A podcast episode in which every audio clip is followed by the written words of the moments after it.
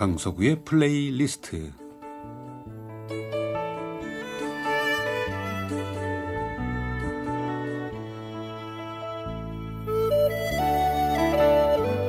제가 살아가면서 느끼는 어떤 저의 생각, 저의 감정, 혹은 오래전 저의 추억과 아름다운 음악을 엮어 보내드리는 시간, 강석우의 플레이리스트.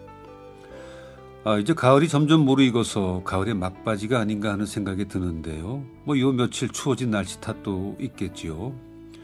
아, 음악가 중에 유난히 가을을 떠오르게 하는 음악가는 뭐 아름다운 당신에게 애청자분들도 동의하실 것 같은데 글쎄요 단연 요한에서 브람스가 아닐까 합니다. 가을 남자 브람스는 1833년 함부르크에서 태어났고 오스트리아 비인에서 활동하다가 만년에는 바트 이슐이라는 휴양 도시에 머물다 1897년에 세상을 떠났습니다.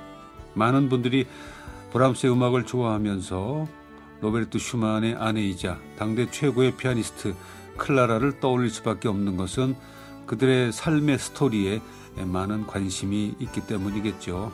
자, 아쉽게도 오늘의 오늘 얘기의 주제는 브람스는 아니고요. 브람스가 세상을 떠난 그 1897년을 얘기하려고 합니다. 그 해 우리나라에서는 어떤 일이 일어났을까요? 우리나라의 첫 번째 선교사로 들어온 아펜셀로 목사님께서 한옥을 구입해서 예배 처소를 만드셨다지요. 그리고 교인이 넘치자 지금의 정동의 교회를 지으셨는데 그때가 바로 1897년의 일입니다. 그 유명한 정동교회죠. 덕수궁 돌담길을 돌아가면 보이는 그 빨간 벽돌의 교회. 유행가 가사에 나오는 바로 그 예배당입니다. 자, 얘기를 좀 발전시키자면은 정동의 옛 이름은 원래는 정릉동이었다고 그래요. 그 유래는 아, 조선 왕조 첫 번째 왕비인 태조 이성계의 신덕 왕후가 묻힌 어, 정릉이 있었고 그래서 정릉동이라 했는데 그 후에 말을 줄여서 정동이라고 했다죠. 조선 왕조를 세운 태조 이성계의 그 왕비 사랑이 극진했습니다. 그래서 왕비가 죽어서도 도성 안에 있기를 바랬기 때문에 지금의 정동에 무덤을 만든 것인데 조선 3대 임금 그 태종 이방원이죠. 그 아버지 태조의 계비 신덕 왕후와 사위가 좋지 않았습니다.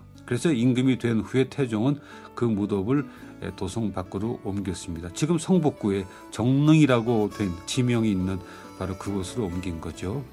지금 정동에는 조선 최초의 왕비 신덕 왕후 강씨의 흔적이 남아 있는지 모르겠습니다. 이름으로는 물론 남아 있지만 그 역사를 아는 사람이 얼마나 될려는지요.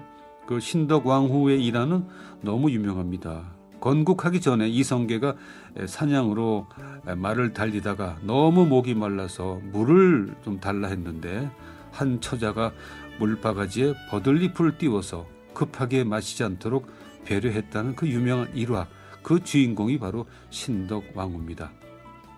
며칠 전 정동에 있는 정동극장에서 어, 송승환 씨가 출연한 더 드레서라는 연극을 보려고 갔는데 평일이기도 했고 갑자기 날씨가 추워진 화요일 저녁 공연에 어, 관객이, 없, 관객이 없으면 어쩌나 걱정을 하면서 극장으로 들어갔는데 아이고 웬걸이요 아주 찰만큼 꽉 찬 관객을 보면서 아 벌써 입소문이 난 연극이구나 하는 생각에 참 안도를 했습니다. 참 좋은 연극이고 재미있고 송승환 씨를 비롯한 그 출연한 연기자들의 모두 모두 빛나는 연기가 참 좋았습니다.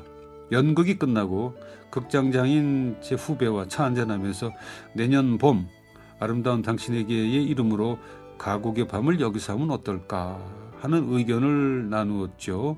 뭐 진행은 좀 더 두고 봐야죠. 정동의 역사가 이어질러는지.